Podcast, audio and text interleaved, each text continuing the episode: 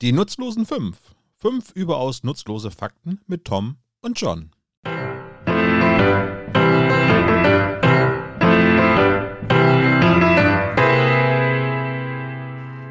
Hallo und herzlich willkommen zur sechsten Folge von fünf, einem Podcast über nutzlose Fakten und allen anderen Blödsinn, der uns beiden so in die Birne kommt. Wir, das sind Tom. Hi Tom.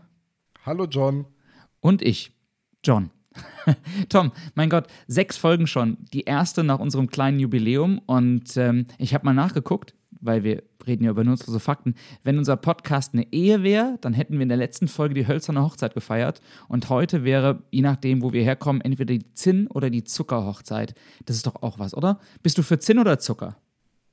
Naja, äh, bei meinem Nachnamen natürlich für Zucker, ne? Ich wollte schon sagen, also das ist eine richtig süße Zuckerhochzeit hier. Aber, ähm, aber Zinn hat ja auch wieder was mit meinen Hobbys zu tun. Jetzt bin ich hin und her gerissen. Darf ich tja, darüber nachdenken? Du darfst. Ich komme einfach am Ende der Folge nochmal drauf zurück. Das wäre ganz nett, ja. Vielen ja, Dank. Ja, okay. Ich finde übrigens, wir könnten zu jeder Folgennummer mal raussuchen, welche, welche Hochzeit das wäre. Das ist ja auch irgendwie, das ist vollkommen sinnlos und irgendwie ein Funfact. Ich finde, das passt perfekt in unseren Podcast. Gibt's was über die fünfundsiebzigste Hochzeit hinaus? Weil ich sag mal, mit der durchschnittlichen Lebenserwartung ist das ja selbst heutzutage schwer zu schaffen. Gnadenhochzeit, große Gnadenhochzeit, verdammt große Gnadenhochzeit. Erlösungshochzeit. Erlösungshochzeit. Scheidung. ich ich gucke das mal nach, ich werde das rausfinden. Aber vielleicht ähm, wissen das ja auch unsere Hörerinnen und Hörer da draußen. Und wenn sie das wissen, ähm, dann können die uns ab jetzt sofort schreiben, also jetzt sofort. Tom und ich, wir sind nämlich ab sofort per E-Mail zu erreichen und wir haben uns überlegt, dass wir keine gemeinsame E-Mail-Adresse einrichten, sondern eine E-Mail-Adresse für jeden, sodass, wenn ihr zum Beispiel mal Themenvorschläge habt für Tom oder für mich, ihr uns einzeln erreichen könnt und der andere jeweils nichts davon weiß.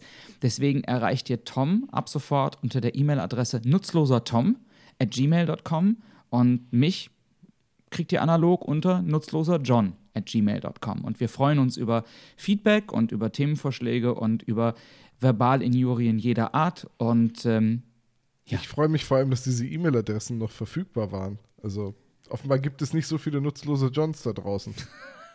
Ja, es hat mich bei nutzloser Tom auch total gewundert, aber mein Gott. Dachtest du, die hätte schon irgendjemand für mich mal eingerichtet? Ja, absolut. Ich meine, so eine weiße Voraussicht. Ich meine, Tom, du bist Lehrer, also was erwartest du denn irgendjemand? Vielleicht war nutzloser Herr Süß auch einfach schon vergeben. Das ist gut möglich, google das mal. Ja, absolut. ähm, ja, Tom, ähm, sechste Folge, bei der letzten Folge, bei unserem kleinen Jubiläum, hast du drei Fakten für mich gehabt, deswegen ähm, bin ich jetzt bei dieser Folge mit drei Fakten dran. Und ähm, ich habe nochmal reingehört in die letzte Folge. Du hast mich ähm, historisch so ein bisschen kalt erwischt. Und deswegen habe ich jetzt das Bedürfnis, ähm, so ein bisschen die historische Deutungshoheit zurückzuerobern, weil ich ja eigentlich der Historiker bin und du malst nur Zinnmännchen an. ähm, ähm, aber eigentlich möchte ich ganz anders anfangen. Und zwar, die Eltern von einer Ex-Freundin von mir haben sich irgendwann einen Traum erfüllt und haben sich ein Ferienhaus in Irland gekauft. Im Westen von Irland auf einer kleinen Halbinsel namens Achill Island, ähm, eine Straße weiter vom Haus von Heinrich Böll. Also von Heinrich Böll gibt es dieses Buch, das heißt Irisches Tagebuch, und das hat er da geschrieben, für, falls es jemanden interessiert. Und ähm, ich habe das Glück gehabt, zweimal da in Urlaub zu sein und das ist gewesen zu sein. Und ähm, das ist ein unfassbar idyllisches Stückchen Erde. Da fährt nur einmal am Tag ein Bus durch und dieser Ort Dugard besteht in erster Linie aus einem Pub. Und es gibt kein Internet und die meisten der Häuser hatten auch, als ich da war, zweitausendsieben oder so, äh, zweitausendacht, nicht mal einen Telefonanschluss. Ähm, das heißt, man musste immer zu dem einen Kiosk gehen, wenn man telefonieren wollte. Ähm, und das Leben war da so unendlich ruhig und gepaart mit der großartigsten Landschaft, die man sich vorstellen kann. Und ich erzähle es deswegen, weil es die schlechteste Überleitung, die jetzt kommt, die du jemals gehört hast, weil... Ich wollte gerade sagen, weil bis hierhin hast du die Hölle für mich beschrieben. Okay, red weiter. Ja, aber ähm, tatsächlich liegt Achill Island, im, in Irland heißen die Bezirke ja Counties, und Achill Island liegt im County Mayo. Und das wird M A Y O geschrieben wie Mayo. Und ich dachte, weil wir immer von Sandwiches reden, gehört auf jedes gute Sandwich ein bisschen Mayo. Und deswegen dachte ich, fange ich damit meine Geschichte an. Ähm, ich sag ja, schlechteste Überleitung aller Zeiten. Wow, ich ähm, bin, ich bin gerade so. Was, was ist jetzt die Geschichte? Willst du mir die Geschichte vom County Mayo erzählen? Nein, aber unsere Geschichte oder meine Geschichte ähm, spielt unter anderem im County Mayo. Und ich dachte nur einfach, ich hole so ein bisschen aus, weil es ist vollkommen nutzlos und das passt zu unserem Podcast. Ähm. Ja, ja, ähm, von hinten durch die Brust ins Auge. Was redest du über den Kennedy-Mord heute? Oder? Nein, ähm, tatsächlich beginnt die erste, die erste Geschichte, die ich heute habe, im County Mayo oder Mayo, wie auch immer das ausgesprochen wird. Ähm, denn achtzehnhundertachtzig wird hier ähm, der britische Gutsverwalter Charles Cunningham ähm, eingestellt. Und ähm, Irland war ja unter britischer Kontrolle. Und ähm, dieser Charles Cunningham war ein, ein Menschenhasser, ein Menschenschinder erster Klasse, der die Pächter auf den Ländereien so schlecht behandelt hat, dass es ähm, in, seinen ersten Am- in seinem ersten Amtsjahr schon zu, zu ganz krassen Aufständen kam. Und in Irland gab es zu der Zeit die sogenannten Land Wars, ähm, weil die irischen Bauern, die als Pächter ihr eigenes Land bestellen mussten für die Briten, ähm, so bitterarm waren, weil sie so eine hohe Pacht an die, an die britischen Besetzer, ähm, äh, wie heißt das, zahlen mussten. Das ist das Wort. Und das endet in ganz, ganz vielen Hungersnöten zwischen achtzehnhundertfünfundvierzig und achtzehnhundertfünfzig oder so. Ähm, was auch dann dazu führt, dass ganz viele Iren in die U S A emigrieren. Ähm, und achtzehnhundertneunundsiebzig gab es dann die große Hungersnot in Irland, die größte bis dato. Und ähm, viele der betroffenen Bauern, die schon seit ihrer Kindheit eigentlich nichts anderes als Hungersnot kannten, ähm, fürchteten nun, dass ihren Kindern das gleiche Schicksal widerfährt. Das und ist also achtzehnhundertneunundsiebzig dann die Great Famine. Genau die, genau, von ja. der reden wir. Und ähm, jetzt haben wir also diese Bauern, die so Angst haben, dass es nicht nur ihr Schicksal ist, sondern auch das ihrer Kinder, dass die Bereitschaft gegen militanten oder zu militantem Widerstand ähm, exponentiell wächst. Und ähm, es gründen sich also so, sogenannte Land Leagues. Das sind also so Verbände oder lokale Verbände von irischen Bauern, die sich zusammentun und unter anderem unter der Führung von einem Menschen namens Charles Parnell ähm, versuchen, ihr Anliegen, nämlich weniger Armut und mehr Futter, zum Durchbruch zu bringen. Und ähm, deren Anliegen werden dann in drei Fs zusammengefasst, nämlich Fair Rent, keine überhöhten Pachtzahlungen, Fixture, Fixity of Tenure, also langfristige Pachtverträge, sodass sie nicht mehr vertrieben und, werden konnten. W- warte, ich habe einen Tipp. Free Weekends. Genau, genau. Ähm, genau. Ähm, und die sechsunddreißig-Stunden-Woche. Das war's. Das war. Und ja, ein Mi- se- ein sechsunddreißig Mi- Stunden. sechsunddreißig. Oh Gott. Und die fünfundfünfzig. Anyway.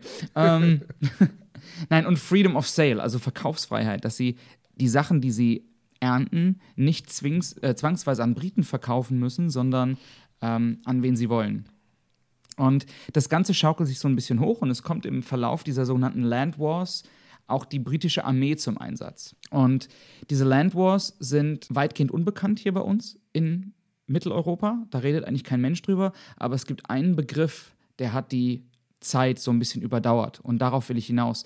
Ähm, ich habe ja Englisch studiert und habe ein Faible für englische Sprache und um ehrlich zu sein, mag ich die englische Sprache auch so ein bisschen lieber als Deutsch. Unter anderem, weil es im Englischen auch diese, Eigen, diese Angewohnheit gibt, aus, Verben, äh, aus Nomen Verben zu machen.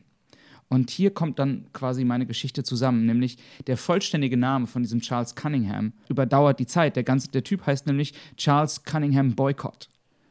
Und er ah. ist so unbeliebt und greift so hart durch, dass sich viele Pächter weigern, weiterhin für den zu arbeiten. Und Cunningham wird öffentlich bloßgestellt und sein Familienname wird dann synonym der Haltung der Iren.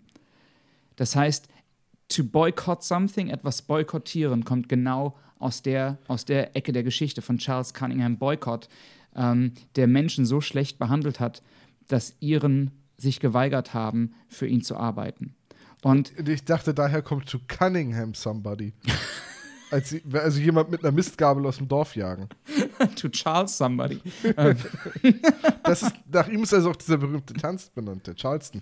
Genau, das ist, weil der so lustig weggelaufen ist. Also der ist so unbeliebt und greift so hart durch, dass viele Pächter sich weigern, für den zu arbeiten. Und ähm, Cunningham wird unter Militärschutz der Briten an einen anderen Ort gebracht, weil für seine Sicherheit nicht mehr garantiert werden kann. Alle Pächter und Landarbeiter kündigen die, diese Zwangsverträge und ähm, ein Beschluss von achtzehnhundertneunundsiebzig ähm, billigt den ähm, Pächtern jetzt offiziell zu, Boykott zu meiden und keinerlei Geschäfte mit ihm mehr zu machen. Selbst die Eisenbahn weigert sich, Boykotts Vieh zu transportieren.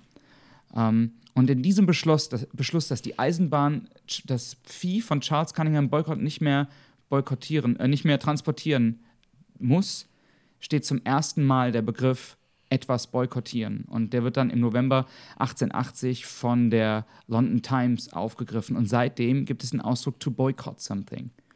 Und ähm, ich bringe das zum Ende, weil es noch so eine lustige Randnotiz gibt. Ähm, sagt dir Jonathan Swift was, der Autor? Äh, vom Namen her, ja. Der hat zum Beispiel ähm, Gullivers Reisen geschrieben. Ah ja, hm, klar. Und ähm, der hat schon mehr als hundert Jahre vorher ein Pamphlet verfasst, das heißt A Modest Proposal, das heißt auf Deutsch ein bescheidener Vorschlag.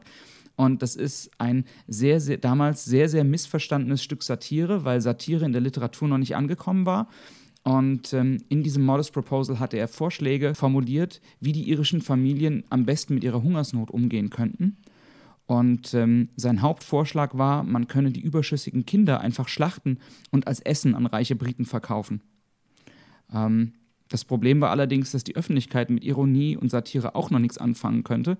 Und deswegen wurde das Pamphlet verboten. Und ähm, Jonathan Swift musste kurzzeitig um sein Leben fürchten.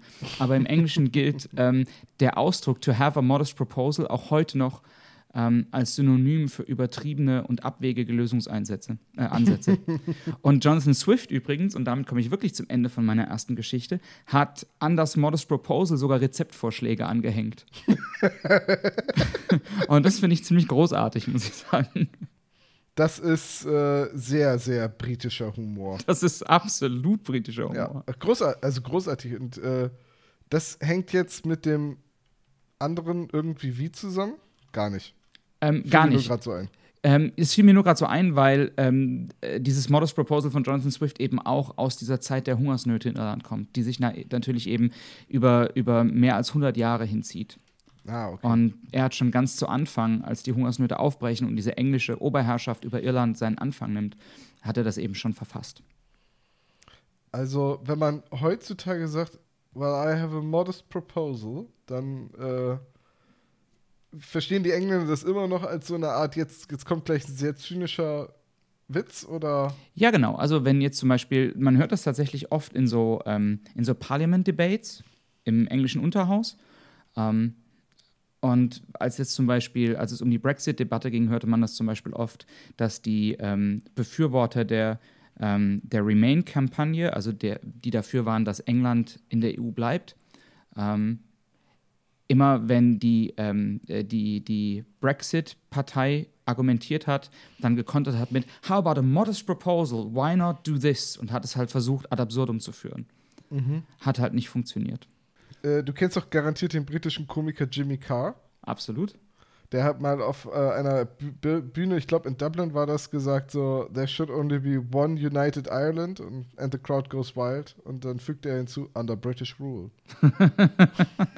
Oh, Jimmy Carr ist der Meister der One-Liner.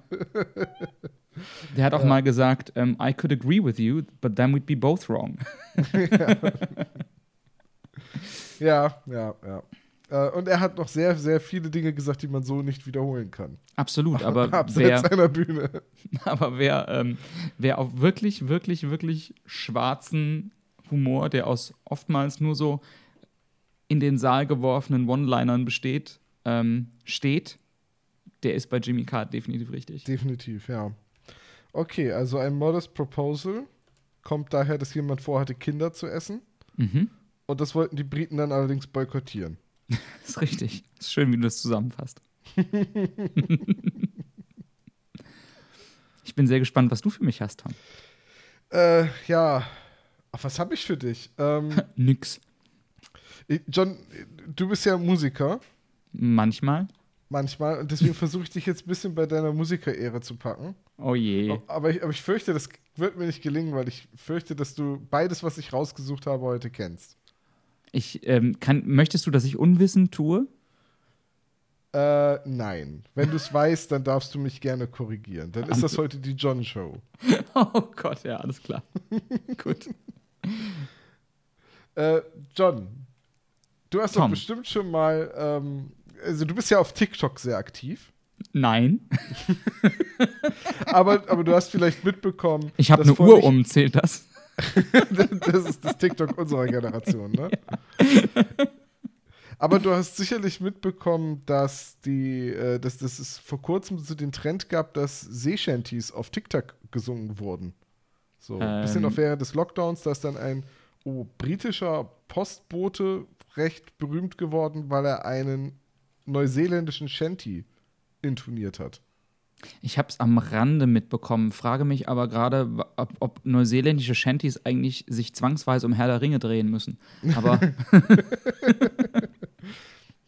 weiß ich nicht. Uh, soon may the Hobbit come. Yo ho, yo ho. We're, we're sailing out to Gondor. Um. Dann das berühmte Liefher, Aragorn Liefher.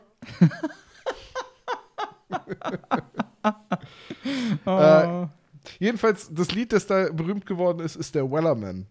Oh ja, das habe ich gehört. Das habe ich mal gehört. Ja, das war ziemlich gut. Das war so ein A-Cappella-Ding auch, ne?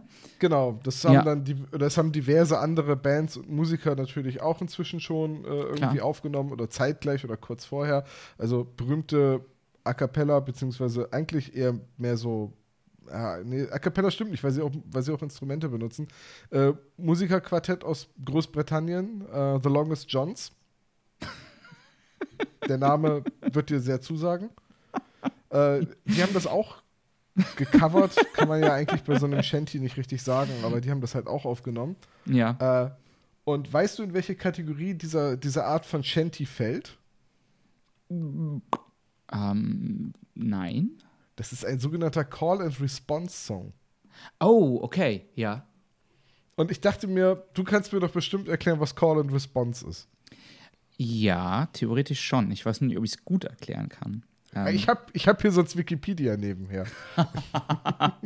Also eigentlich ist Call-and-Response, wenn ähm, zwei Parteien oder zwei Instrumente oder zwei Vocal Lines oder Musiker und Publikum mh, hintereinander dasselbe machen. Das heißt, also zum Beispiel Freddie Mercury hat das gerne gemacht als Frontmann von Queen, dass er so eine Line vorges- oder eine Melodielinie vorgesungen hat und das Publikum hat dieselbe Melodielinie an ihn zurückgesungen. Und dann hat er das nächste gesungen und das Publikum hat wieder, wieder zurückgesungen. Und das gibt es ähm, ganz, ganz oft auch instrumentell, dass zum Beispiel zwei Gitarren miteinander quasi in einem Song solieren und erst spielt die eine Gitarre einen Lick und dann spielt die zweite Gitarre dasselbe Lick. Ja, stimmt. Mit dem kleinen Detail, zumindest habe ich das rausgefunden oder, oder nachgesehen, dass man nicht zwangsläufig das Gleiche spielen muss, damit es als Call and ah, Response okay. gilt. Okay, das, das wusste ich nicht. Also Call and Response ist halt einfach dieses, es gibt einen Vorsänger und mhm. die anderen be- beenden den Satz. Das kennt man so aus dem amerikanischen Kirchengospel und aus dem Jazz. Ja. Und äh, da wird teilweise dann auch schon reingesungen, bevor der mit seiner Zeile fertig ist. Ja. So, so. Das, also man muss nicht auch, auch gar nicht unbedingt warten, dass, dass der fertig wird mit dem. Und das hat aber nichts zu tun, und das fand ich ganz komisch, weil das ist für mich irgendwie so als Laie das Gleiche mit diesen gregorianischen Wechselgesängen. Äh, Call and Response ist halt wirklich, dass auch vieles in Form einer Fragestellung gesungen wird mhm. und das Publikum bzw. die anderen Musiker dann entsprechend antworten. Und deswegen auch der Name Call, Aufruf und Response hm. und, und die Antwort. Ja, ja. Ja, das macht's halt mega spannend, ne? Wenn du als Frontmann auf einer Bühne stehst. Ähm, deswegen meinte ich Freddie Mercury eben, da gibt es diesen Live-Aid-Auftritt von Queen von fünfundachtzig. Ähm, und das ist halt meisterhaft, wie er einfach dieses Publikum kontrolliert und wie er dieses Publikum in der Hand hält. Ähm, und die wirklich genau das machen. Also ich glaube, neunzigtausend Leute irgendwie im Wembley-Stadion und die machen genau das, was er will. Und das ist halt wirklich, wirklich meisterhaft anzusehen. Ähm, es gibt doch diese berühmte Anmoderation von Farin Urlaub, der dann sagte, seid ihr gut drauf? Und das Publikum so, ja, habt ihr Lust, allen möglichen Quatsch mitzumachen, wie hey, hey, hey, hey. Und das Publikum so, hey, hey, hey, hey, gut, haben wir das geklärt. Ja. Oh, es gibt von den Ärzten fantastische Anmoderationen. Es gibt auch die, ähm, Entschuldigung, das ist jetzt sehr off-topic, aber ähm, es gibt auch die, wo Farin Urlaub sagt, könnt ihr mich alle sehen? Und das Publikum schreit, ja. Könnt ihr mich alle hören? Und das Publikum schreit, ja. Und Farin sagt, könnt ihr mich alle riechen? Und das Publikum so, ja, und fahren, oh shit. Ja, das ist so, das ist so typisch Ärzte. Das ist auch so typisch Farin Urlaub. So, und weil ich jetzt sagte, gut, Call and Response, das ja. hatte ich vorher noch nicht gehört, aber ich bin davon ausgegangen, dass du das natürlich kennst. Natürlich.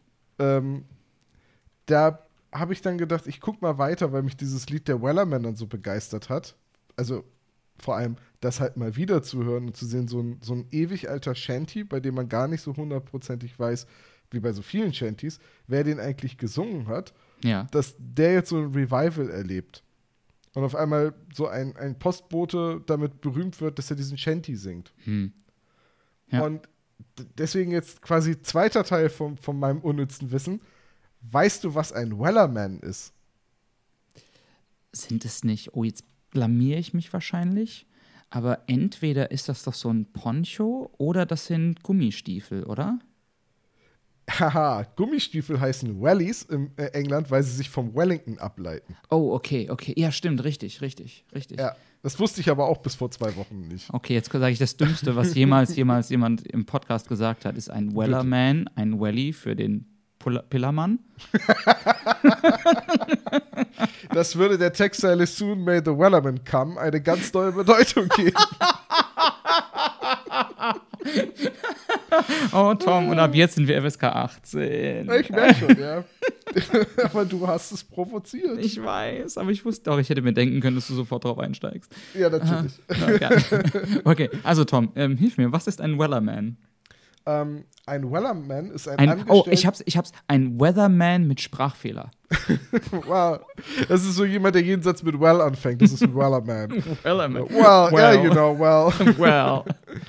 uh, die Gebrüder Weller haben in Neuseeland einen Handelsposten aufgebaut, der die vorbeifahrenden Schiffe mit eben wichtigen Gütern versorgt hat. Und deren Schiffe, die Angelief- die Material angeliefert haben, die Seeleute dieser Schiffe, die wurden Wellermen genannt. Ach, krass. Und daher kommt auch diese Textzeile, Soon may the Wellerman come to bring us sugar and tea and rum. Also bald kommt der Wellerman und bringt uns Zucker, Tee und Rum. Also quasi so Matrosen eines bestimmten Handelsschiffs. Genau. Leute, die für die, für die Gebrüder Weller gearbeitet haben, an dem Handelsposten Otago, äh, die hat man äh, Wellermen genannt.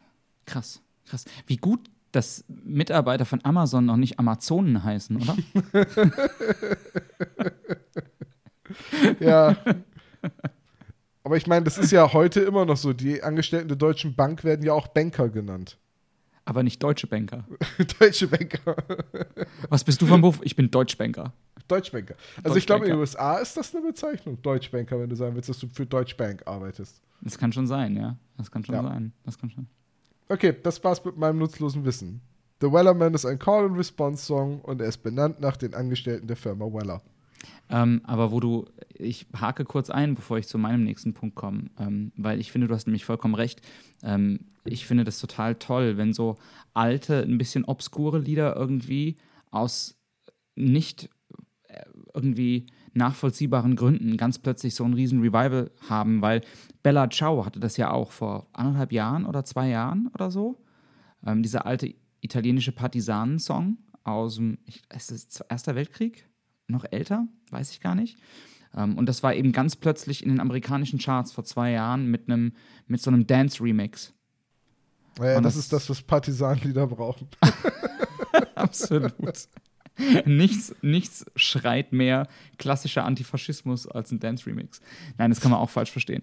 Ähm Scooter, ja. eine, der, eine der antifaschistischen großen deutschen Erfolgsbands. Ja, wer, wer kennt sie nicht, die, die gegen Mussolini kämpfenden Antifaschisten, die mit dem Schlachtruf Hyper, Hyper in die Schlacht gezogen sind. Und ähm, die heutzutage schon die Preise von Meeresfrüchten anprangern. Ja, aber how much is denn the fish? Egal. ah, ich, Jetzt werden wir albern. Ich glaube, ich bin bereit für eine zweite Scheibe Brot, John. Ähm, also, ähm, ich interessiere mich überhaupt nicht für Autos.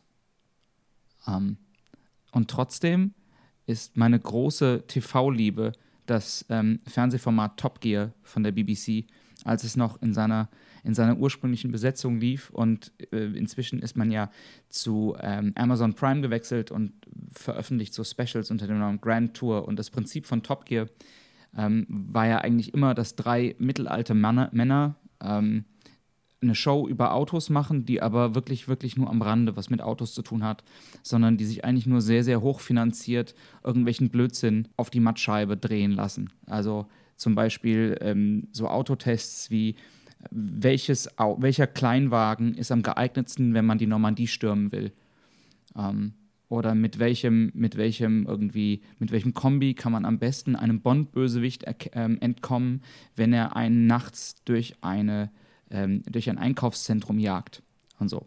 Und das haben die alles gemacht. Und ähm, ich feiere diese Sendung total, eben weil es eine Autosendung ist, die überhaupt nichts mit Autos zu tun hat oder wirklich nur die Autos als Vehikel benutzen, um eigentlich was ganz anderes zu machen. Und, ja, wobei ähm, man schon sagen muss, dass sie in den normalen Studioaufnahmen damals ja auch wirklich Fahrzeugtests hatten, aber oft halt von Autos, die sich der Normalverbraucher sowieso nicht leisten kann. Richtig, aber eben ganz häufig hatten die Tests dann auch, mein, einer meiner Lieblingstests bei Top Gear war immer noch, als sie ähm, getestet haben, welcher Kleinwagen ähm, am besten ist, wenn man Serienmörder ist und eine durchschnittlich große Figur, äh, einen durchschnittlich großen Menschen gerade ermordet hat und die Leiche wegschaffen will. Und dann haben sie eben getestet, welche Körperteile man abhacken müsste, dass er in den Kofferraum passt. Ähm. Sie hatten auch mal, äh, aber da sind sie irgendwo durch den Balkan gefahren, ich weiß nicht mehr wo, mit Luxuslimousinen und haben geguckt, welches Auto sich am besten für einen Mafia-Paten eignet. äh, und dann hatten sie halt einen Wagen, wo sie halt eine äh, ne Leiche nicht in den Kofferraum bekommen hätten. Richtig, richtig. Ja.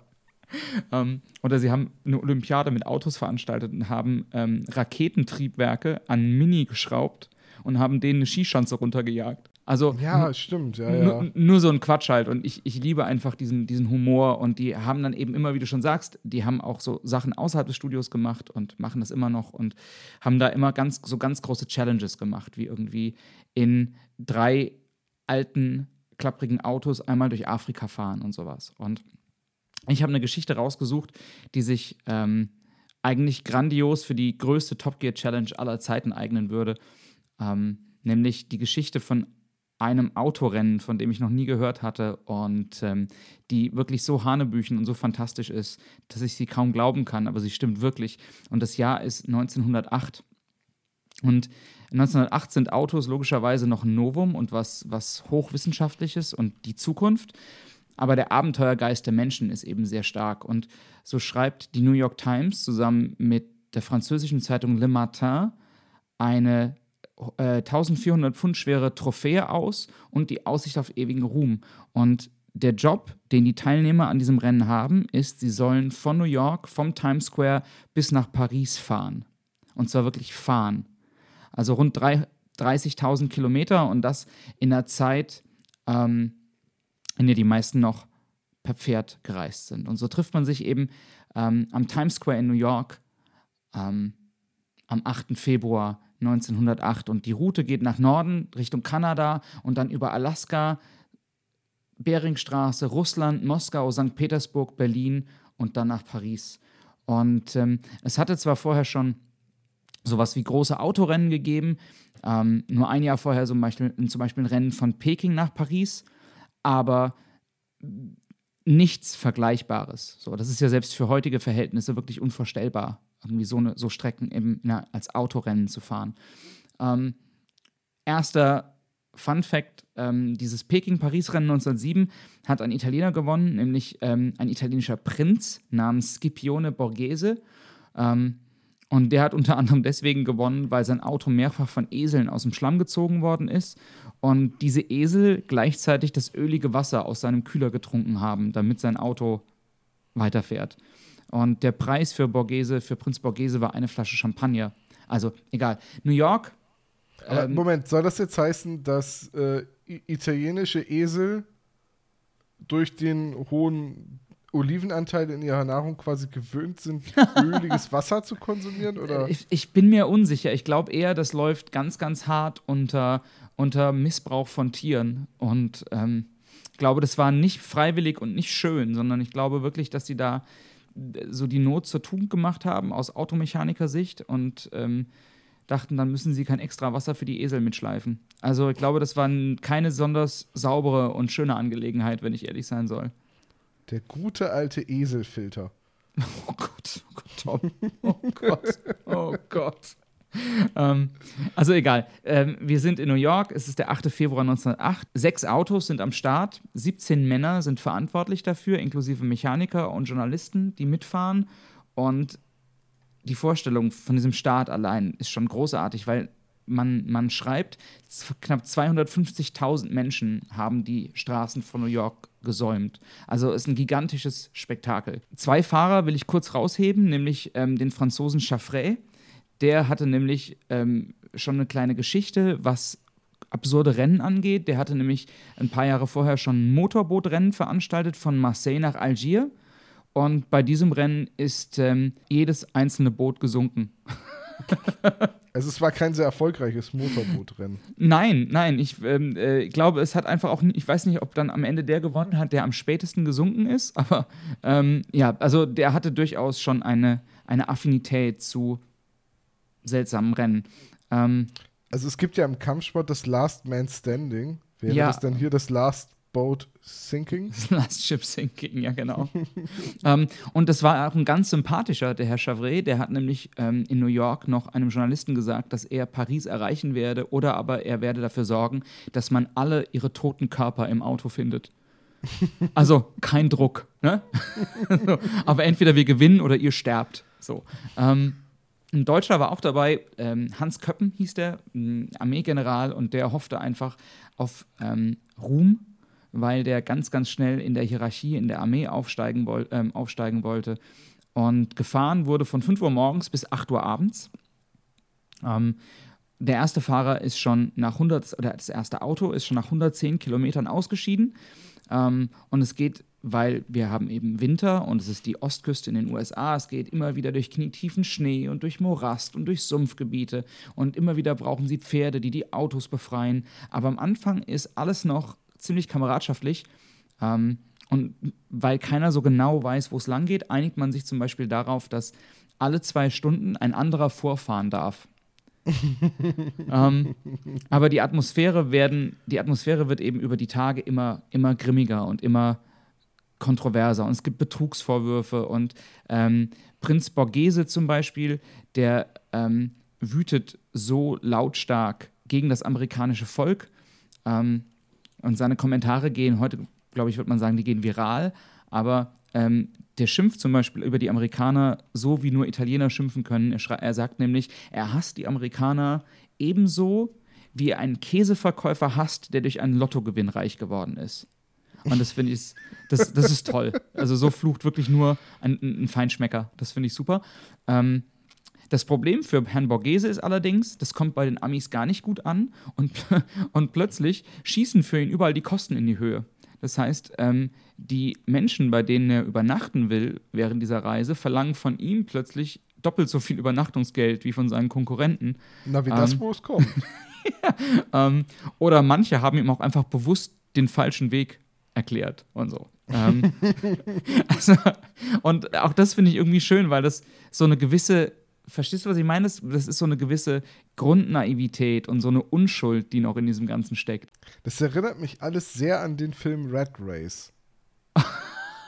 Oh yeah, it's a race and I'm winning. Ähm. Aber, aber mal ohne Witz, da gibt es doch auch die Szene, wo jemand dann den Weg falsch erklärt und die dann mit dem Auto die Klippe runterfallen. Äh, und äh, weil sie sich vorher geweigert haben, ein Eichhörnchen zu kaufen, kriegen sie den Weg falsch erklärt. Mhm. Äh, und, dann, und dann fallen sie diese Klippe runter und kurz vor der Klippe steht ein Schild, auf dem drauf steht, sie hätten ein Eichhörnchen kaufen sollen. Das ist richtig. Ja. Ähm. Und also die absurden Geschichten gehen immer weiter. Anfang März führt zum Beispiel ähm, Thomas Flyer das Rennen an. Und der hat einen neuen Mitfahrer an Bord, nämlich einen Menschen namens Hans Hendrik Hansen. Und Hans Hendrik Hansen war zu Beginn der ähm, äh, der, ähm, der Rallye oder des Rennens, war dann noch bei Herrn Chaffray mitgefahren, aber die hatten sich so zerstritten, also wir erinnern uns, Chaffray, das war der, der gesagt hat, entweder wir gewinnen oder ihr sterbt alle. ähm, die hatten sich so zerstritten ähm, und waren so wild entschlossen, ihr, ihren Streit in einem Duell zu erkl- äh, in einem Duell zu klären, aber sie konnten ihre Pistolen nicht finden und deswegen hat Chaffray Hansen einfach rausgeschmissen. Ähm, also wirklich rausgeschmissen, aus dem Auto, während der Fahrt. ähm, und Ein weiterer Teilnehmer ähm, hat kurzerhand beschlossen, sein Auto per Zug nach San Francisco zu bringen, wurde dabei aber fotografiert und musste wegen Betrugsversuch abbrechen. Und es geht dann immer so weiter. Und irgendwann kommt man nach Alaska und stellt da fest, ähm, dass da liegt es, Schnee. Ja, viel mehr. Man, stellt nach, man kommt nach Alaska und stellt fest, dass es die Route, die eigentlich vorgesehen war, überhaupt nicht gab, weil die Beringstraße halt geschmolzen war. Also willst du mir jetzt sagen, dass damals schon die globale Erwärmung dazu geführt hat, dass dieses Rennen, also die haben quasi mit ihren eigenen Autos sich selbst sabotiert? Naja, ich glaube einfach eher, dass die ähm, bei der Planung einfach übersehen haben, die haben wahrscheinlich einfach in Atlas geguckt und haben gesagt, ach, da gibt's bestimmt was, da gab's aber nichts. Also die Beringstraße war schon knapp zwanzigtausend Jahre vorher, nicht mehr passi- wäre nicht mehr zu Fuß passierbar gewesen. Ähm, aber das hat man einfach übersehen. Irgendwie. Also geht's mit dem Schiff weiter nach Japan und dann nach Russland und hundertneunundsechzig Tage später fährt Hans Koeppen in Paris ein. Der fährt ein Auto, das heißt Proton, ähm, und der fährt über Jubel, äh, unter Jubel d- als erster durchs Ziel, aber... Das letzte Mal, dass die Pariser für einen Deutschen gejubelt haben, der durchgefahren ist? Okay. Das kann sein, dass wir den Satz schneiden müssen. Abs- den werden wir aber sowas von nicht schneiden. Und wenn ich die Folge selbst schneide, werden wir diesen Satz nicht schneiden. Da fällt mir ein, ähm, ich muss kurz, ähm, wo du das sagst, äh, muss ich das einfach, ähm, mein, der beste Satz, den Harald Schmidt jemals gesagt hat, war während der Fußball-W M achtundneunzig in Frankreich, ähm, als Deutschland im, ich glaube, Achtelfinale gegen die U S A spielt und zwei zu eins gewinnt und Harald Schmidt am Abend sagt, Deutschland schlägt die U S A auf französischem Boden und viele der älteren Zuschauer hatten Tränen in den Augen. Ja, das ist, das ist immer so einfach, diese blöden Witze zu machen, ne? Absolut. Aber sie funktionieren. Egal. Also, Hans Koeppen erreicht als erster das Ziel, wird umjubelt, aber ihm wird der Sieg aberkannt. Der hatte nämlich durch Alaska verbotenerweise den Zug genommen. Und das kam raus. Und so kommt der eigentliche Sieger erst vier Tage später in Paris an, nämlich Georg Schuster. Und auch dem wird frenetisch zugejubelt. Also die Leute sind wirklich jeden Tag dann in Paris wieder auf die Straße und haben wieder auf so ein Auto gewartet. ähm, aber es gab seine, damals noch nicht so viel zu tun. Ist richtig. Aber seine Zieleinfahrt ist eben auch nicht ganz so problemlos abgelaufen. Der wurde nämlich ca. achtzig Meter vor dem Ziel verhaftet. Ähm, und zwar falsch parken. Nee, weil sein Auto kein Licht hat. Und das Gesetz. Oh, nein, nein, nein, nein. neunzehnhundertacht war, war das schon ein Grund, verhaftet zu werden. Und das Gesetz sei nun mal das Gesetz. Und dann haben ihm aber Passanten ausgeholfen und haben kurzerhand Fahrradlichter an sein Auto montiert. Und dann hatte das Auto Licht, ja. Und dann hat das Auto Licht und damit ist er dann die letzten achtzig Meter durchs Ziel gefahren. Und ähm, der Abschluss. Und ich kann jedem nur raten, irgendwie diese ganzen zahlreichen Geschichten. Ich musste wirklich aussortieren, sonst wäre das eine fünfundvierzig-minütige Geschichte geworden. Und es gibt so unfassbar tolle Geschichten aus diesem Rennen. Aber Hans Koeppen, unser deutscher Armeegeneral, der ist trotzdem ein Star ähm, geworden und ist, heute würde man das Influencer nennen, ist ein Influencer geworden, ein It-Man sozusagen. Ähm, der trug nämlich einen ganz fashion Bart, einen sogenannten Zahnbürstenbart. Und ähm, ein ganz berühmter Fan dieses Looks war Adolf Hitler. Und Adolf Hitler hat später mal gesagt, dass ihn Hans Koeppen dazu inspiriert habe, sich diesen Bart wachsen zu lassen. Das finde ich jetzt außergewöhnlich oder, in, oder furchtbar interessant sogar, weil ich neulich erst äh, in einer Dokumentation gesehen habe äh, oder gesagt wurde, dass Hitler sich diesen Bart wohl rasiert habe, weil er besser unter die Gasmasse passte als der Schnurrbart, den er sonst hatte. Na, vielleicht habe ich immer gesagt, so Bart hält doch die Gasmaske jetzt nicht wirklich auf. Also das kommt drauf an. Also ich meine, wir haben ja noch überall Maskenpflicht und du weißt, wie ich aussehe. Ja, ähm, aber du hast einen buschigen Vollbart und wir tragen F F P zwei Masken an Gummibändern und nicht irgendwie mit Lederriemen festgezogene Gummigasmasken. Das stimmt, aber wenn du dir die Bartmode, also so diese, diese Adels-Generalstabs-Bartmode aus dem späten neunzehnten. Jahrhundert anguckst, mit diesen langen, gezwirbelten, großen, buschigen Bärten und wenn die Gasmasken eng saßen und der Bart drunter rausguckte unter Umständen links und rechts so ein bisschen, kann ich mir schon vorstellen, dass das auch ein Grund gewesen sein könnte. Aber das war ja nicht der Bart, den Hitler, also Hitler hatte ja einfach nur einen Schnorrbart, also der war natürlich nach oben. Hast du gerade Schnorrbart gesagt? Schnorrbart, ja. Nein, aber weil Hitler hatte ja einen ganz normalen, etwas breiteren Schnurrbart, der halt nach oben gewachst war, aber also deine, das, was du gesagt hast, dass er sich von diesem General hat inspirieren lassen, klingt irgendwie stimmiger. Ich glaube, am Ende ist beides Mythos. Das ist ähm, Unfall beim Rasieren gewesen. Genau. Aber ich glaube, also wenn wir über Hitler reden wollen, ich glaube, ähm, Hitler war so manisch da ähm, irgendwie daran interessiert, alle, alles an sich zu einem Mythos werden zu lassen und alles an sich zu so einer epischen Geschichte werden zu lassen, dass die Wahrheit wahrscheinlich irgendwie, wahrscheinlich viel trivialer war oder was auch immer. Möglich, ähm, ja, wahrscheinlich. Also. Wusstest du übrigens, dass Hitler neunzehnhundertneununddreißig für den Friedensnobelpreis vorgeschlagen wurde? Äh, ja. Ich weiß nur nicht mehr, wer ihn vorgeschlagen hat, aber irgendein Vorschlag, glaube ich, aber ich weiß es auch nicht mehr genau. Vorschlagen kann man ja erstmal jeden. Das stimmt. Ähm, Trump war ja auch mal für den Friedensnobelpreis vorgeschlagen. Ja. Weil ja. er jemanden dazu gezwungen hat, ihn vorzuschlagen. Das ist richtig. Ja, aber wie gesagt, ähm, Hans Koeppen ähm, äh, und ähm, Georg Schuster und Verhaftungen und ähm, nicht mehr existente Beringstraßen und wirklich eine, ein großartiges, eine großartige Episode der Menschheit. Es ist eine ganz wunderbare Geschichte, von der ich vorher noch nie gehört hatte. Und ich wünschte mir jetzt, es gäbe irgendwie eine Hörspieladaption davon. Oh, das wünschte ich mir auch. Das, das hat wäre so großartig. Ich weiß, ich hatte früher von äh, der Firma Revell gab es ein paar Hörspiele zu so Modellbausätzen dazu. Ach was, wirklich? Das ist ja toll. Ja, und da gab es eins, das hieß Jagd auf den schwarzen Bentley oder das schwarze Phantom. Ich bin mir gerade nicht mehr sicher. Jedenfalls ging es darum, es war ein Autorennen. Einer der Teilnehmer war ein schwarzer Bentley, in dem Gangster unterwegs waren. Und ein anderer Teilnehmer war ein roter Ferrari Testarossa, der gesteuert wurde von Andreas von der Meden. Also, Ach, na, äh, von Morton? Von Morton beziehungsweise Michael David, Knight. Aus, David Hasselhoff, yes. Richtig. Äh, oh, ich glaube zumindest, dass es Andreas von der Meden war. In der Rolle. Allerdings hatte er auch zwei jugendliche Beifahrer und das ist bei einem zweisitzigen Ferrari Testarossa mehr als rücksichtslos. Ja, die haben gekuschelt. Ja, mussten sich offenbar auch mit demselben Gurt anschneiden. Ja, ja.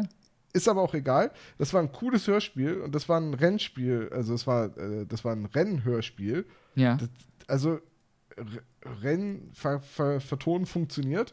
Jetzt irgendjemand da draußen, bitte dieses verrückte Autorennen von neunzehnhundertacht vertonen. Absolut. Ich fand ja, bitte, als, bitte. als ich die Geschichte gelesen habe, ähm, oder als ich mich eingelesen habe in die Geschichte, ich fand, finde ja, die hat so was Jules Verne-haftes. Weißt du, was ich meine? Ja, weil für Jules Verne fehlt jetzt die übertriebene, also das Ignorieren physikalischer Gesetze fehlt.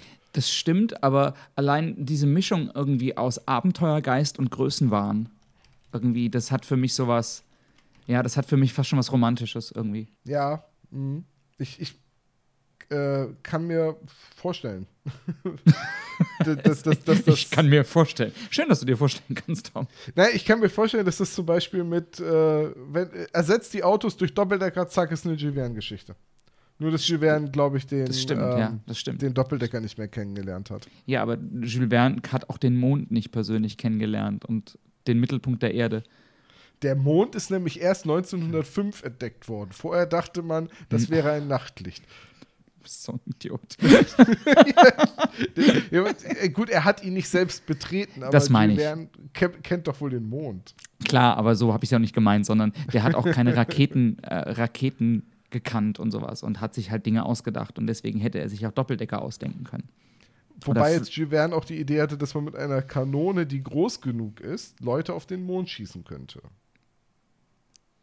Ja, es ist ja auch, also sie müsste halt nur groß genug sein, ne? Ja, gut. Frag doch mal Herrn Bezos, ob der dir sowas baut. Du meinst das nächste, mit dem Herr Bezos irgendetwas kompensieren kann? Ein großes, langes Rohr. Oh Gott. ähm, ich habe es übrigens gerade nachgesehen. Andreas von der Meden war der Fahrer in dem Hörspiel. Sehr gut, sehr gut. Ja, das klingt, neunzehnhundertsiebenundachtzig erschienen. Ach, das war die goldene Zeit der Hörspiele, oder? So die siebziger, achtziger, mein Gott. Äh, d- definitiv. Äh, vor allem, also Gottfried Kramer spielt halt auch mit. Nein, echt? Ah, ich, ja. liebe, ich liebe Gottfried Kramer. Er spielt einen, ich glaube, das Zenkow war einer von den Bösewichten. Natürlich. Und äh, die Regie hat Wolf Rathjen geführt. War der nicht Tagesschausprecher auch? Wolf äh, Rathjen, oder verwechsel ich den gerade? Den verwechselst du, glaube ich. Also Wolf Rathjen hat Papa Schlumpf gesprochen bei den Schlümpfen. Oh, Versch- verschiedene ja. Rollen in Asterix. Er war bei den drei Fragezeichen dabei. Olsenbande, oh. Ole Sock Theater. Aber können wir kurz nochmal noch festhalten, wie großartig Gottfried Kramer als Captain Haddock in Tim und Struppi war? Mein äh, Gott. Ja. Ich, jetzt mein sind Gott. wir hier übrigens beim Hörspiel-Podcast angekommen. Nein, ja, wir, ist egal, ist egal. Ja, du, du hast recht, du hast recht. Ja, wir, vielleicht machen wir, vielleicht finden wir immer nutzloses Wissen rund um Hörspiele, dann können wir das äh, mal. Oh, da, oh, das wäre doch mal eine Challenge für eine Folge, oder? Oder wir müssten vielleicht noch mal im spezial gelagerten Sonderpodcast im Adventskalender über der feuerrote Re- Ferrari jagt das schwarze Phantom reden. Oh, yes. Ja, irgendwie sowas, irgendwie sowas. Aber ich fände auch hier eine Folge mal, das ist vielleicht überhaupt eine ganz gute Idee, oder? Das kann man, so kann man jetzt mal auch mal irgendwie den, den Produktionsprozess transparent gestalten. Ich fände das ja überhaupt mal eine sehr gute Idee, mal eine Fünf-Folge zu machen, so eine Fünf-Themen-Folge. Also, mh, dass man sagt, wir suchen zum Beispiel jetzt unnützes Wissen über Hörspiele raus und wir machen eine Fünf-Hörspiele-Folge. Ah, okay. Sowas. So meinst du das, weil ich dachte gerade, fünf Themen haben wir doch jedes Mal. Aber du hast recht, ja. Dass man, uh, das, es könnte schwierig werden, aber wir können es versuchen. Ja, ja wir, wir denken mal drüber nach. Aber jetzt bin ich erstmal gespannt. Tom, ähm, ich hätte gern zu meinem zweiten Brot ein bisschen Belag. Ja, das, das kriegen wir hin. Allerdings fürchte ich, dass du auch bei dem dafür selber ein bisschen sorgen müsstest.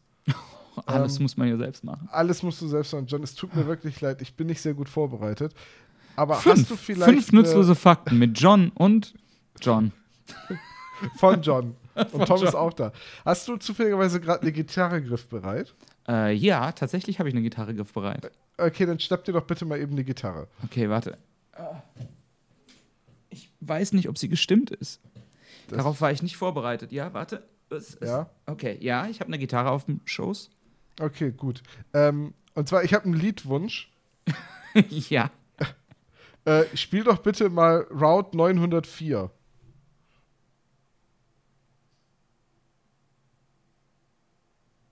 Habe ich gerade gespielt. Ich hatte, hattest du, ich hatte Soundprobleme gerade. Ähm, ich habe irgendwie auch nichts gehört, ja. Ja, das war unplugged. Ach so, unplugged. Das Mikro war kurz unplugged. Roud, was, was war's? Roud? neunhundertvier. neunhundertvier. Ich kenne also nur, ich, ich kenn nur Route sechsundsechzig.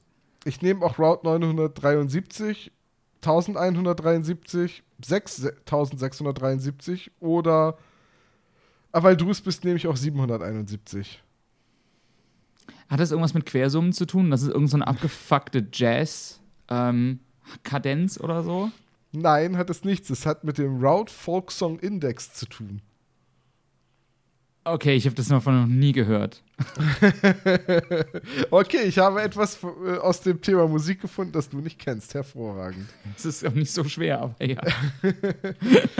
Also es geht zurück auf äh, Steve Roud. Okay. Der ist, ähm, ja, wie soll man das nennen? Der ist Musikforscher, mhm. mü- müsste man, glaube ich, sagen. Und hat eine Datenbank erfasst, in dem nahezu fünfundzwanzigtausend englischsprachige Lieder aus der ganzen Welt erfasst werden. Krass. Ähm, er ist, also er selbst ist ehemaliger Bibliothekar des London Borough of Croydon. Mhm. Und da erscheint auch die, dieser Roud-Index. So, und ja, wie, wie beschreibt man das jetzt? Also, das ist quasi eine Sammlung von Folkliedern in ihren unterschiedlichen Textfassungen, in ihren unterschiedlichen Melodien. Gerade so im neunzehnten. Jahrhundert hat man ja oft einfach auf eine bekannte Melodie einen neuen Text geschrieben und hatte dann ein anderes Lied. Mhm.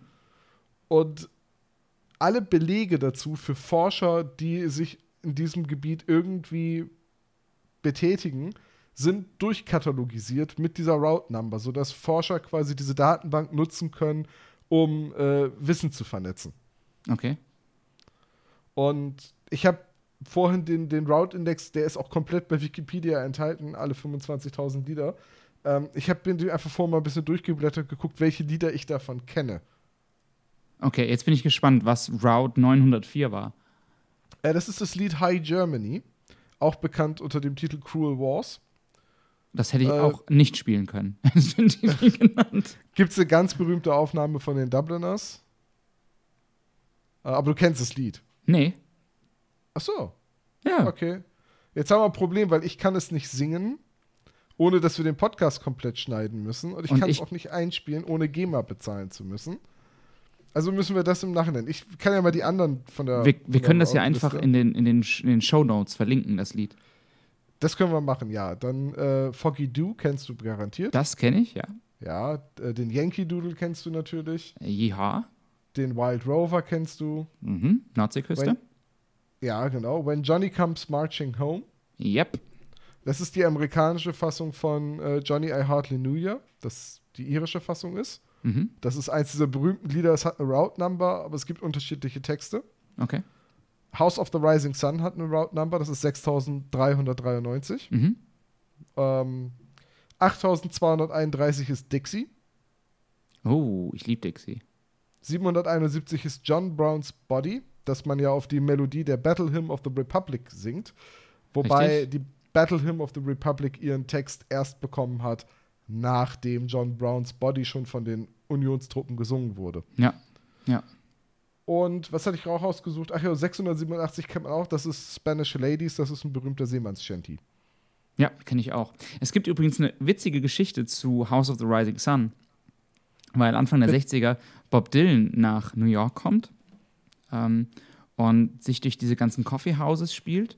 Und ähm, es gibt einen sehr etablierten Künstler seiner Zeit, In, ähm, in New York, der heißt Dave Van Ronk und der ist so zu der Zeit mit Woody Guthrie, oder in der Zeit kurz nach Woody Guthrie, ähm, einer der Urväter des, der New York Folk-Scene und der spielt immer House of the Rising Sun und plant ein Album aufzunehmen und Bob Dylan lernt von ihm House of the Rising Sun und äh, bringt aber vorher ein Album raus. Bob Dylans erstes Album war nur Coverversionen und nimmt, ohne das mit Dave Van Ronk abzusprechen, House of the Rising Sun auf.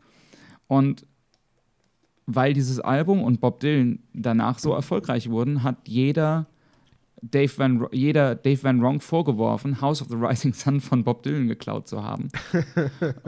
und und äh, ein, ein ähm, letzter Satz, der das Ganze abrundet, das nämlich Ähm, Ähm, Eric Burden und die Animals haben dann ein paar Jahre später House of the Rising Sun so richtig berühmt gemacht und danach wurde Bob Dylan von jedem vorgeworfen, er hätte House of the Rising Sun von Eric Burden abgeschrieben.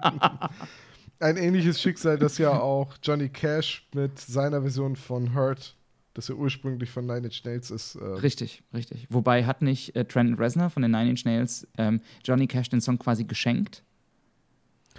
Ich meine, ähm, ich, ich meine, nein, also Ich meine, geschenkt hat er ihn nicht, er hat ihn auch nicht gewidmet oder so, sondern das hat einfach äh, Johnny Cash hat das einfach nach der Idee seines ähm, Agenten als eins seiner letzten großen Lieder gecovert. Ja, ich weiß, aber ich meine nur mal gelesen zu haben, dass Trent Reznor im Nachhinein irgendwie so gerührt war von der Johnny Cash-Version, dass er irgendwie gesagt hat, the song belongs to Johnny Cash now.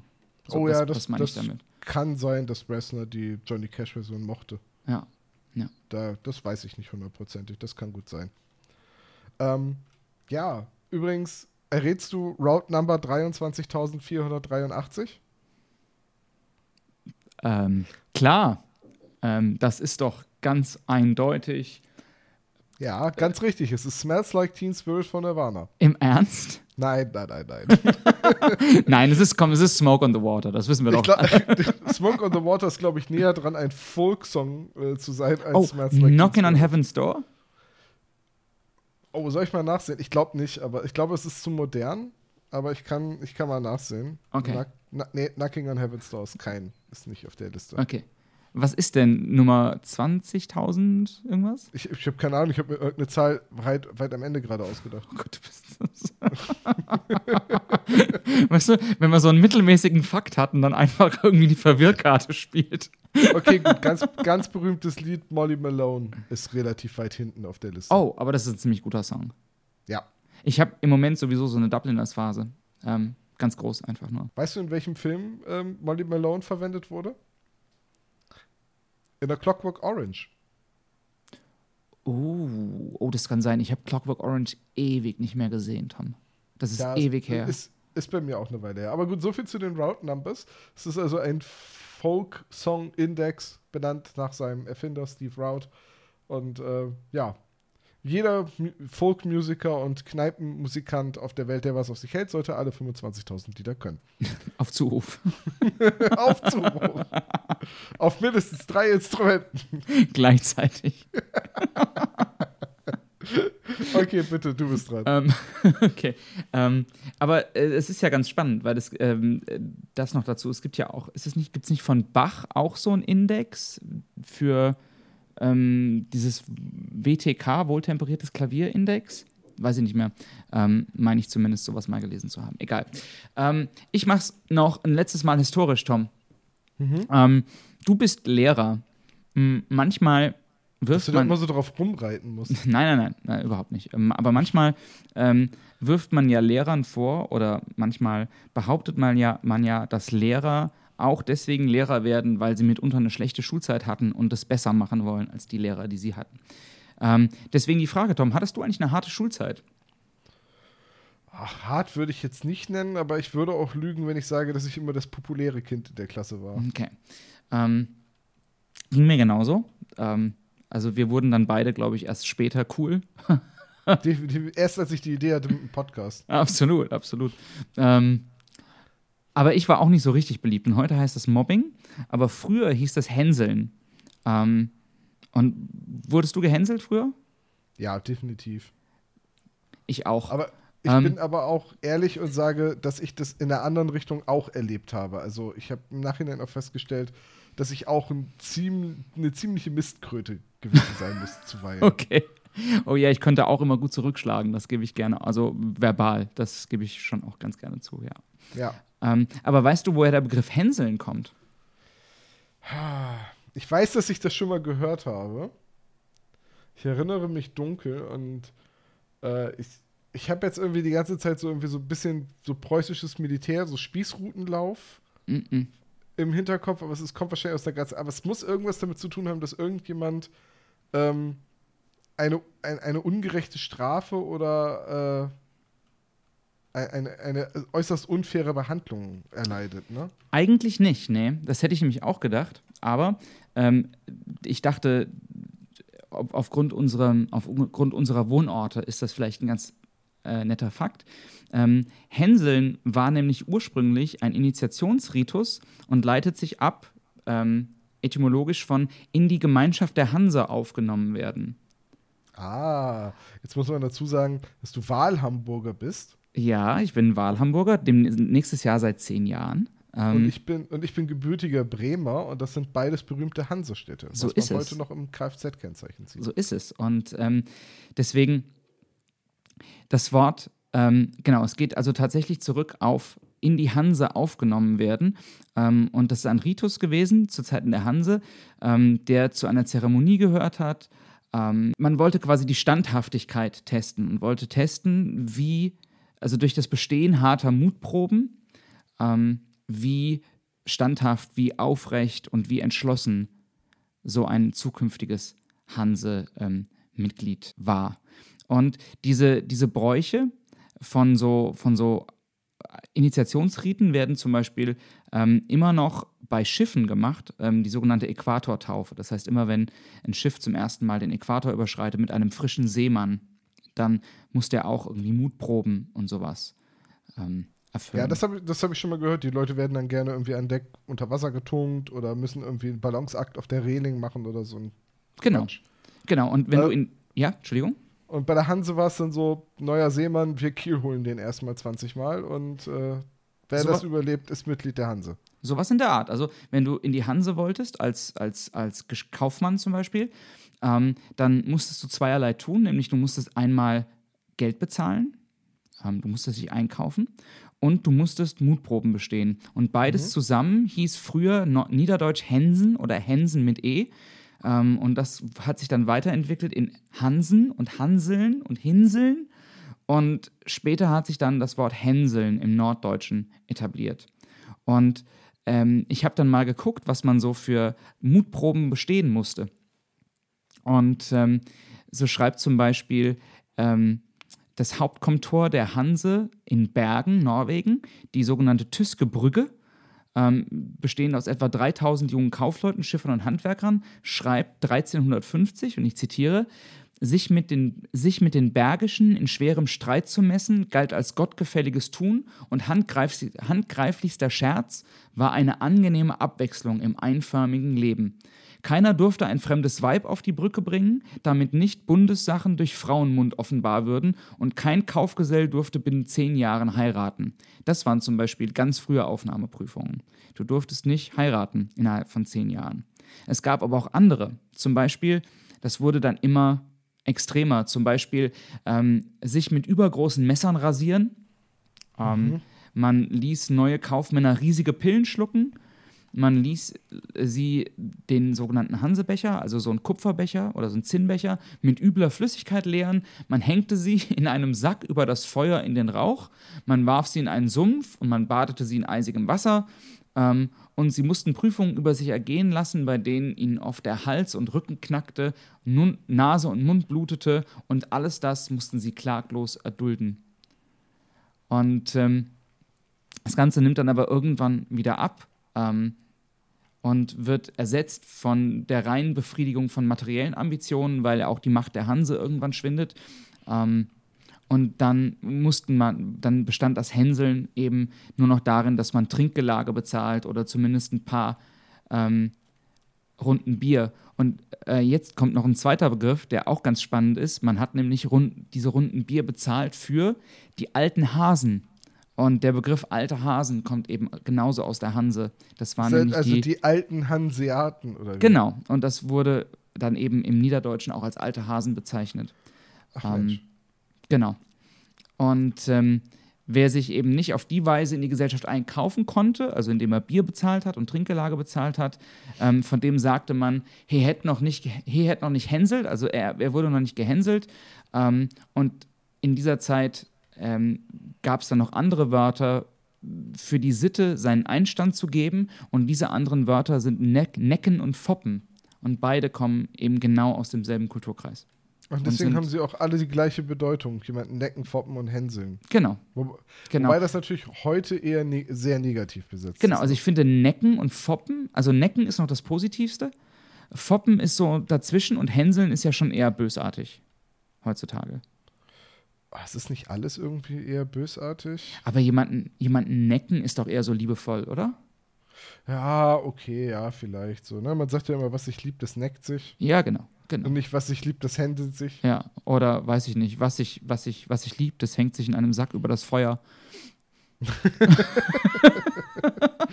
ich ich finde es ganz witzig, dass du das mit der Hanse ansprichst. Was sich liebt, rasiert sich mit großen Messern. Ja, auch, ist auf jeden Fall ein Vertrauensbeweis. Was sich liebt, wirft sich in den Sumpf. Was sich liebt, das macht einen Spießrutenlauf miteinander. Ähm, Ich bin ja äh, Kraft meines Amtes auch Prüfer für die Handelskammer. Ja. Und wir haben hier in Bremen natürlich eine sehr äh, renommierte Hansekammer, äh, Handelskammer, beruht natürlich auch alles auf dem Status als Hansestadt damals. Und wir haben hier das Haus Schütting, das ist die Handelskammer, das Gebäude. Ja. Und da habe ich das letzte Mal geprüft in der Schwarzhäupterkammer. Okay. Und oh, ich, ich meine, dass es die Schwarzhäupterkammer war. Ich muss mal gerade, was, Schwarzhäupter? Jedenfalls habe ich mich dann gefragt, was zum Henker ist ein Schwarzhaupt? Ja, so. Stimmt. Und das ist eine gute Frage. Das ist eine, das ist eine Handelsorganisation aus Estland in, okay. in Tallinn. Und Tallinn ist ja auch eine, äh, und, und auch Riga und Perwal und Pernau und so weiter. Ist eine Patriziergesellschaft, die ähm, ich glaube um vierzehnhundert rum, äh, einfach in, in Tallinn und in, in Estland, also im heutigen Estland, äh, aktiv war als Teil der Hanse. Ja. Und die hatten enge Verbindungen mit Bremen. Ach, okay. Ja, und deswegen gibt es auch das, äh, das Schwarzhäupterhaus in Riga. Und vor dem Schwarzhäupterhaus in Riga steht ein Roland. Als Symbol des freien Handels, der Ritter Roland. Und äh, den hat Bremen ja auch. Ich wollte gerade sagen, Roland denke ich auch sofort an Bremen. Aber hilf mir da nochmal kurz auf die Sprünge, weil da, ich kann da nichts weiter zu sagen. Und ich will ja was lernen hier. Ähm, Roland, ist, ist, das ist immer das Standbild eines Ritters, dargestellt mit einem Richtschwert. Und äh, ist, ist eigentlich ein Sinnbild für Stadtrechte. So. Ah, okay, äh, okay, okay, okay. Das ist im Wesentlichen, also Bremen hat ja den Roland. Und bei uns blickt, steht der Roland vor dem Rathaus und blickt auf den Dom, der früher zur katholischen Kirche gehörte. Ja. Und man könnte sagen, dass der Roland der ausgestreckte Mittelfinger an die katholische Kirche war. Okay. Details? War, naja, die, die katholische Kirche hatte halt das Stadtrecht, hatte das Handelsrecht, hat die Preise bestimmt auf mhm. dem Markt. Und irgendwann haben die Bremer halt das Stadtrecht bekommen. Ja. Und haben gesagt, so, und das Stadtrecht, da haben sie den Roland aufgebaut. Und der Roland blickt halt auf die katholische Kirche nach dem Motto, ihr habt hier nichts mehr zu sagen. Okay. Und okay, äh, der, der erste Roland war auch aus Holz und ist niedergebrannt worden von den Söldnern der katholischen Kirche. Ja, Mensch, die waren schon immer tolerant. Die, die waren schon immer tolerant, wenn es darum geht, dass man denen irgendwie Geld äh, wegnimmt oder so. Ne? Genau, genau, genau, genau. Ja, ja. Mensch, Tom, jetzt, also das ist ja fast schon ein, ein, ein sechster Fakt. Aber das Stimmt. ist ja auch okay, weil den hätte ich mir ja, mal für nächstes Mal aufheben sollen. Ja Mensch, aber ist ja okay, weil es ist ja die sechste Folge. Von daher ist das ja vollkommen in Ordnung. Ja, und äh, ich sage jetzt mal, Bremer Stadtgeschichte, die, das kennt ja jeder. Das ist ja jetzt auch kein unnützes ja, Wissen. Das ist immerhin Bremen. Ich würde sagen, das ist auch Allgemeinbildung einfach. Ne? Ja, Bremen ist halt eine der wichtigsten Städte der Welt. Ja, um, absolut. Von daher, ne, da habe ich da jetzt niemandem was Neues erzählt. Das, Nein, das auf keinen Fall. Auf leider. keinen Fall. So, auf keinen Fall. Das auf war jetzt, Fall. Auf jeden Fall war es nicht unnütz. So. Ja, neben, neben Gütersloh und Bad Oldesloe die wichtigsten Städte weltweit. Ja, gerade ähm, im Bereich Industrie und Wirtschaftskultur. Hast du schon mal von Bad Vilbel gehört? Ich manchmal, ja.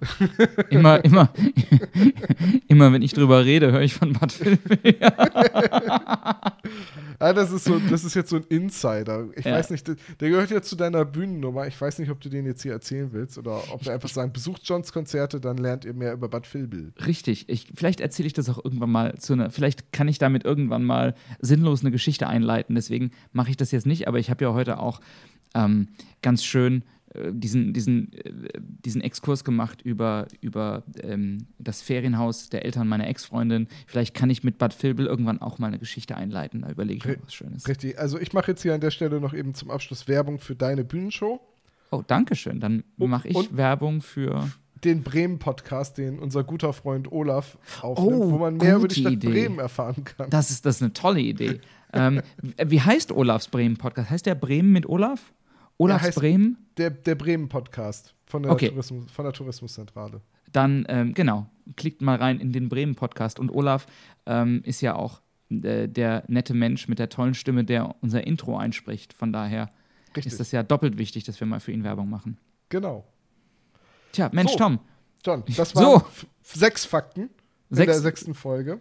Genau, und wir sind hiermit am Ende. Wenn es euch gefallen hat da draußen, ähm, dann abonniert diesen Podcast oder kommentiert unter diesem Podcast oder, wie gesagt, schreibt uns eine E-Mail unter nutzlosertom at gmail dot com und äh, nutzloserjohn at gmail dot com. Genau. Und ja. äh, wir hören uns wieder beim nächsten Mal bei der siebten Folge fünf. Und ähm, ja, Mensch, Tom, ich bin auf deine nächsten drei Fakten gespannt. Und bis dahin, hab einen schönen Tag. John, es war mir wie immer ein Vergnügen. Bis zum nächsten Mal. Bis zum nächsten Mal. Macht's gut da draußen. Tschüss. Ciao.